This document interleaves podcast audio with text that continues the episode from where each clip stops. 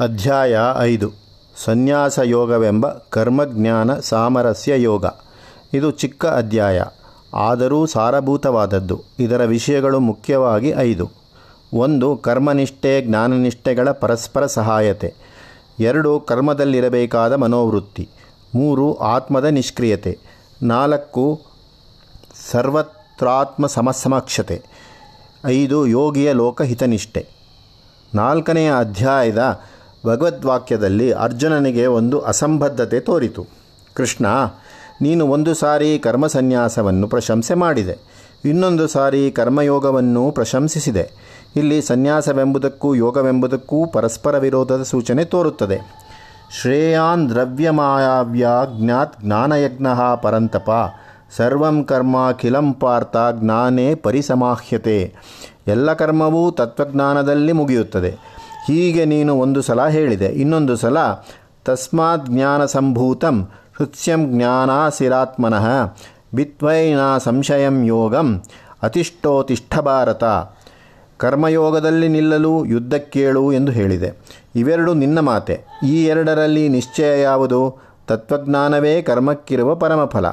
ಜ್ಞಾನಕ್ಕೋಸ್ಕರವಾಗಿಯೇ ಕರ್ಮ ಮಾಡಬೇಕೆಂದಾದದ್ದು ಎಂದ ಮೇಲೆ ಜ್ಞಾನ ಸಂಪಾದನೆಯಾದ ಬಳಿಕ ಕರ್ಮ ಮಾಡಬೇಕಾದದ್ದಿಲ್ಲ ಎಂದಾಯಿತಷ್ಟೇ. ಸನ್ಯಾಸಿಗಳು ಕರ್ಮ ಮಾಡಬೇಕಾಗಿಲ್ಲವಲ್ಲವೇ? ಕರ್ಮರಹಿತವಾದದ್ದು ಸನ್ಯಾಸ. ಕರ್ಮಸಹಿತವಾದದ್ದು ಕರ್ಮಯೋಗ. ಸನ್ಯಾಸ ಶ್ರೇಷ್ಠವೇ, ಕರ್ಮ ಶ್ರೇಷ್ಠವೇ? ಈ ಪ್ರಶ್ನೆಗೆ ಉತ್ತರ ರೂಪವಾದದ್ದು ಐದನೆಯ ಅಧ್ಯಾಯ. ಸನ್ಯಾಸ ಕರ್ಮಯೋಗಶ್ಚ ನಿಶ್ರೇಯಸಕರಾವಭೌ. ತಯೋಸ್ತು ಕರ್ಮಸನ್ಯಾಸಾತ್ ಕರ್ಮಯೋಗೋ ವಿಶಿಷ್ಯತೆ. ಇದು ಭಗವಂತ ಕೊಟ್ಟ ಸಮಾಧಾನ. ಕರ್ಮ ಸನ್ಯಾಸ ಕರ್ಮಯೋಗ ಈ ಎರಡೂ ಪರಮೋತ್ತಮ ಪದವಿಯನ್ನು ಕೊಡಬಲ್ಲವು. ಈ ಎರಡರಲ್ಲಿ ಕರ್ಮಯೋಗ ವಿಶೇಷವಾದದ್ದು. ಸನ್ಯಾಸವೆಂದರೆ ಬಿಡುವುದು, ತೊರೆಯುವುದು. ಯೋಗವೆಂದರೆ ಸೇರಿಕೊಳ್ಳುವುದು, ಹೊಂದಿಕೊಳ್ಳುವುದು. ಕರ್ಮವನ್ನು ಬಿಡುವುದು ಎಂದರೆ ಏನು? ಸೇರಿಕೊಳ್ಳುವುದು ಎಂದರೆ ಏನು? ಎರಡು ಒಂದೇ ಅಲ್ಲವೆಂದು ಮಾತಿನಿಂದಲೇ ಸ್ಪಷ್ಟವಾಗಿದೆ. ಮಾತಿನಿಂದ ಮಾತ್ರವೇ ಅಲ್ಲ, ಅರ್ಥದಲ್ಲಿಯೂ ಸನ್ಯಾಸದಿಂದ ಯೋಗ ಬೇರೆ ಎಂಬುದು ಭಗವದ್ವಾಕ್ಯದಿಂದಲೇ ಸ್ಪಷ್ಟವಾಗಿದೆ. ಕರ್ಮಯೋಗೋ ವಿಶಿಷ್ಯತೆ. ಕರ್ಮಯೋಗದ ವಿಶೇಷವೇನು ಎಂದರೆ, ಕರ್ಮಯೋಗವು ಸನ್ಯಾಸದ ಪರಮೋದ್ದೇಶವಾದ ಸಾಂಖ್ಯಕ್ಕೆ ಎಂದರೆ ತತ್ವಜ್ಞಾನಕ್ಕೆ ಅವಶ್ಯವಾದ ಪೂರ್ವಸಿದ್ಧತೆ ಎಂಬುದು. ಸನ್ಯಾಸಸ್ತು ಮಹಾಬಾಹೋ ದುಃಖಮಾಪ್ತೂಮಯೋಗತಃ ಯೋಗಯುಕ್ತೋ ಮುನಿರ್ಬ್ರಹ್ಮ, ನಾ ಚಿರೇಣಾದಿ ಗಚ್ಚತಿ ಇಲ್ಲಿ ಯೋಗವೆಂದರೆ ಕರ್ಮಯೋಗ. ಕರ್ಮಯೋಗವಿಲ್ಲದೆ ಸನ್ಯಾಸ ಬರುವುದು ಕಷ್ಟ. ಕರ್ಮಯೋಗ ಮಾಡಿದ ಮೌನಿಯು ಸನ್ಯಾಸವನ್ನು ಎಂದರೆ ಆತ್ಮಜ್ಞಾನವನ್ನು ಪಡೆಯಲು ಬಹುಕಾಲ ಹಿಡಿಯದು. ಸನ್ಯಾಸಿ ಯಾರು? ಕಾಷಾಯ ಧರಿಸಿ ಶಿರೋಮುಂಡನ ಮಾಡಿಸಿಕೊಂಡು ಕರ್ಮವರ್ಜನೆ ಮಾಡಿದವರೆಲ್ಲ ಸನ್ಯಾಸಿಗಳೇ? ಅಲ್ಲವೆಂದು ಹಿಂದೆ ಹೇಳಿದೆ. ದುಡುಕಿ ಸನ್ಯಾಸಾಶ್ರಮ ತೆಗೆದುಕೊಂಡರೆ ಕರ್ಮಾಧಿಕಾರ ಹೋಗುತ್ತದೆ, ಜ್ಞಾನಾಧಿಕಾರ ಬರುವ ನಿಶ್ಚಯವಿಲ್ಲ.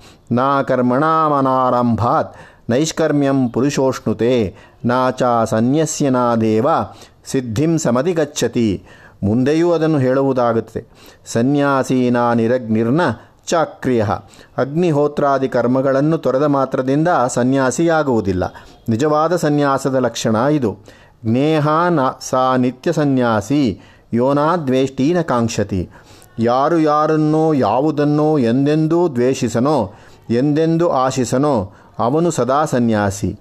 ನಾ ದ್ವೇಷ್ಟಿ ನಾಕಾಂಕ್ಷತಿ ಎಂಬುದರಲ್ಲಿ ಉಪೇಕ್ಷೆ ಎಂಬ ಭಾವ ಅಡಗಿದೆ. ಎಂದರೆ ಇಂಗ್ಲೀಷಿನಲ್ಲಿ ಹೇಳುವಂತೆ, ಬರಿಯ ಕೋ ಎಕ್ಸಿಸ್ಟೆನ್ಸ್ ಸಹ ಅಸ್ತಿತ್ವ ಮಾತ್ರವಲ್ಲ ಬಸ್ಸಿನಲ್ಲಿಯೋ, ರೈಲಿನಲ್ಲಿಯೋ ಕುಳಿತ ಅಪರಿಚಿತ ಮನುಷ್ಯರೊಬ್ಬರಿರುವುದು ಸಹ ಅಸ್ತಿತ್ವ.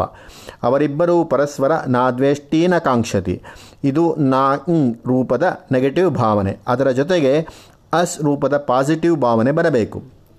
ಅದನ್ನು ಈಗ ಭಗವಂತ ತೋರಿಸುತ್ತಾನೆ.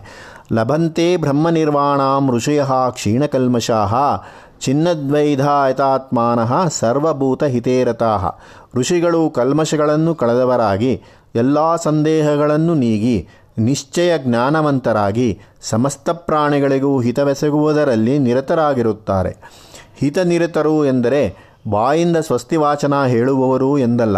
ಹಿತವನ್ನು ಅಂತರಂಗದಲ್ಲಿ ಸಂಕಲ್ಪಿಸಿಕೊಂಡು ಬಹಿರಂಗದಲ್ಲಿ ಕಾರ್ಯಗತ ಮಾಡುವವರು ಎಂದರ್ಥ. ಹೀಗೆ ಲೋಕಹಿತ ಕಾರ್ಯವನ್ನು ಸನ್ಯಾಸಿ ಬಿಡಬೇಕಾದದ್ದಿಲ್ಲ. ಆದರೆ ಒಂದು ಅಸಾಧಾರಣ ಮನೋಭಾವದಿಂದ ಮಾಡಬೇಕು.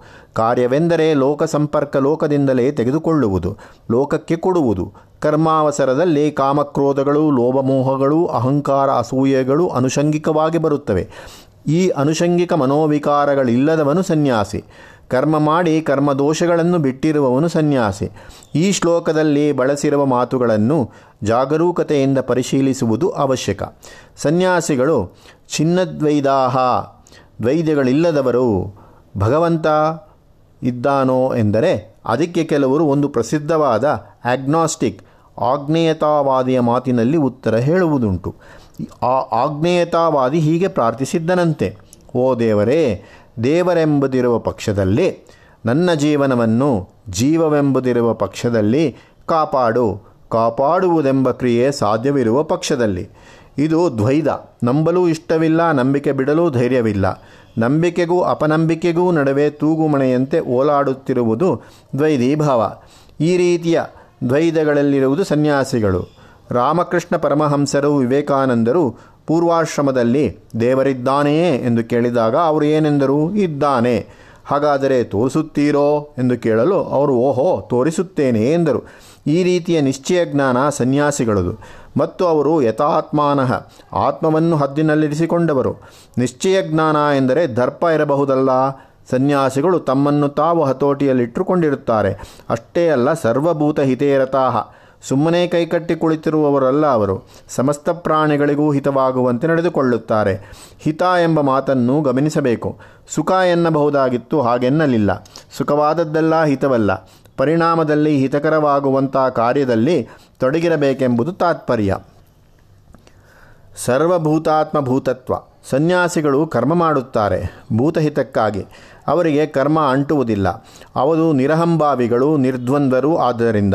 ಯೋಗಯುಕ್ತೋ ವಿಶುದ್ಧಾತ್ಮ ವಿಜಿತಾತ್ಮ ಜಿತೇಂದ್ರಿಯ ಸರ್ವಭೂತಾತ್ಮ ಭೂತಾತ್ಮ ಕುರ್ವನ್ನಪಿ ನ ಲಿಪ್ಯತೆ ಇವನ ಆತ್ಮವು ಎಲ್ಲ ಭೂತಗಳಿಗೂ ಆತ್ಮ. ಸಮಸ್ತ ಪ್ರಾಣಿಗಳ ಸುಖ ದುಃಖಗಳೂ ತನ್ನವೆಂದುಕೊಳ್ಳುತ್ತಾನೆ ಇವನು. ತನಗೆ ಯಾವ ಶಾಂತಿ ಬೇಕೆನ್ನಿಸುತ್ತದೆಯೋ ಅದು ಎಲ್ಲ ಪ್ರಾಣಿಗಳಿಗೂ ದೊರೆಯಬೇಕೆಂಬುದು ಜ್ಞಾನಿಯ ಮನೋಭಾವ. ಜೀವ ಉದ್ಧಾರವಾಗಬೇಕು ನಮಗೆ ಸೋಮಾರಿತನದಿಂದ ಮೈಮುರಿದಾಗ ಒಂದು ಬಗೆಯ ಸುಖವಾಗುತ್ತದೆ. ಆದರೆ ಅದು ಹಿತದ ಗುರುತಲ್ಲ. ಚೆನ್ನಾಗಿ ದುಡಿದು ಮಲಗಿಕೊಂಡಾಗ ನಿದ್ದೆ ಬರುತ್ತದೆ. ಅದು ಸುಖವೂ ಹೌದು, ಹಿತವೂ ಹೌದು. ಜೀವವನ್ನು ಉದ್ಧಾರ ಮಾಡುವ ಕಾರ್ಯವೂ ಹಿತ. ಸರ್ವಭೂತಗಳ ಆತ್ಮವನ್ನು ತನ್ನಲ್ಲಿ ತಾನು ಅನುಭವಿಸುತ್ತಾನೆ ಸನ್ಯಾಸಿ. ಹಾಗೆ ಎಲ್ಲವೂ ತಾನೇ ಆದರೆ ಅವನಿಗೆ ವಿರೋಧಿ ಯಾರು ಆತ್ಮವು ಸರ್ವತ್ರ ಸಮಗತವಾದದ್ದು. ಆದದ್ದರಿಂದ ಮಮತೆ ಪಕ್ಷಪಾತಗಳಿಗೆ ಕಾರಣವಿಲ್ಲ. ವ್ಯಾಮೋಹ ಅಸೂಯೆಗಳಿಗೂ ಆಸ್ಪದವಿಲ್ಲ. ಆದರೆ ಈ ಸರ್ವಭೂತಾತ್ಮ ಭೂತತ್ವ ನಮ್ಮ ಮನಸ್ಸಿಗೆ ಬರುವುದು ಹೇಗೆ? ನಮ್ಮ ಬುದ್ಧಿಗೆ ಅದು ಅರ್ಥವಾಗುವುದು ಹೇಗೆ? ಮೇಲಾಗಿ ನಮ್ಮ ಕ್ಷಣಕ್ಷಣದ ಸ್ವಾನುಭವವಾಗುವುದು ಹೇಗೆ? ಅನುಭವ ಜ್ಞಾನಕ್ಕಿಂತ ಹೆಚ್ಚಾದದ್ದು. ನಾವು ಯಾವುದನ್ನು ಕುರಿತು ಧ್ಯಾನ ಮಾಡುತ್ತಿದ್ದೇವೋ ಅದು ನಾವು ಬಿಡಬೇಕು, ಆಗಿ ಬಿಡಬೇಕು. ಮನಸ್ಸಿನಲ್ಲಿ ಅಣಿಮಾದಿ ಅದ್ಭುತ ಸಿದ್ಧಿಗಳು ಹಠಯೋಗ ಸಾಧ್ಯ. ಈ ಎಲ್ಲ ಸಿದ್ಧಿಗಳಿಗೂ ಮೇಲ್ಪಟ್ಟದ್ದು ಸರ್ವಭೂತಾತ್ಮ ಭೂತಾತ್ಮ ಎಂಬ ಸ್ಥಿತಿ. ತುಂಬ ಸಂಸ್ಕಾರದಿಂದ ಬರತಕ್ಕದ್ದಿದು.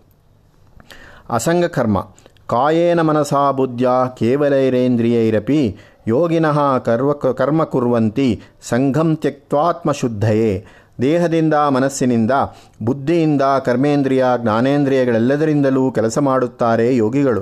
ಹೇಗೆ? ಸಂಗಂ ತ್ಯಕ್ತ ಇಲ್ಲಿ ಮುಖ್ಯವಾದ ಅಂಶಗಳೆರಡು.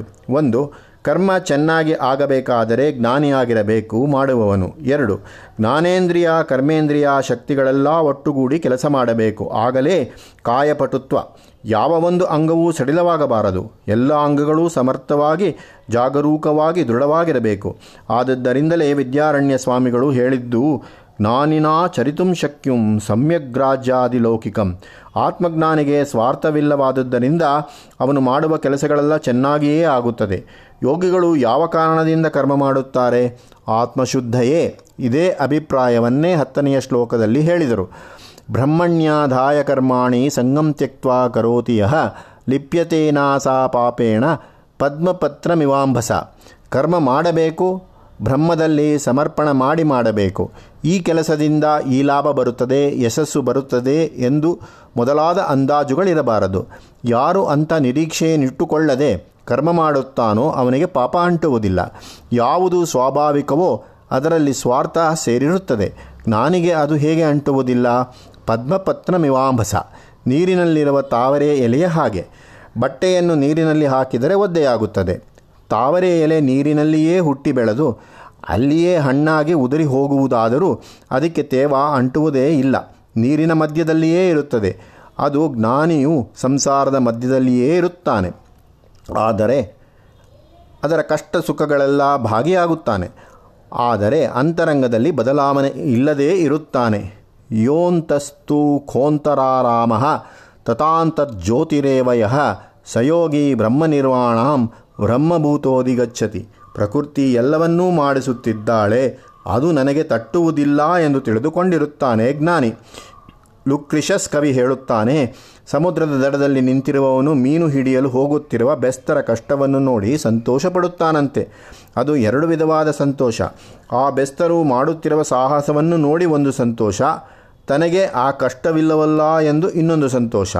ಜ್ಞಾನಿಯು ಆ ಪ್ರೇಕ್ಷಕನಂತೆ ಲೋಕಕ್ರಿಯೆಗಳನ್ನು ನಿಶ್ಚಿಂತನಾಗಿ ನೋಡುತ್ತಾನೆ. ಮುಂದೆ ಜ್ಞಾನಿಯ ಯೋಗನಿಷ್ಠೆ.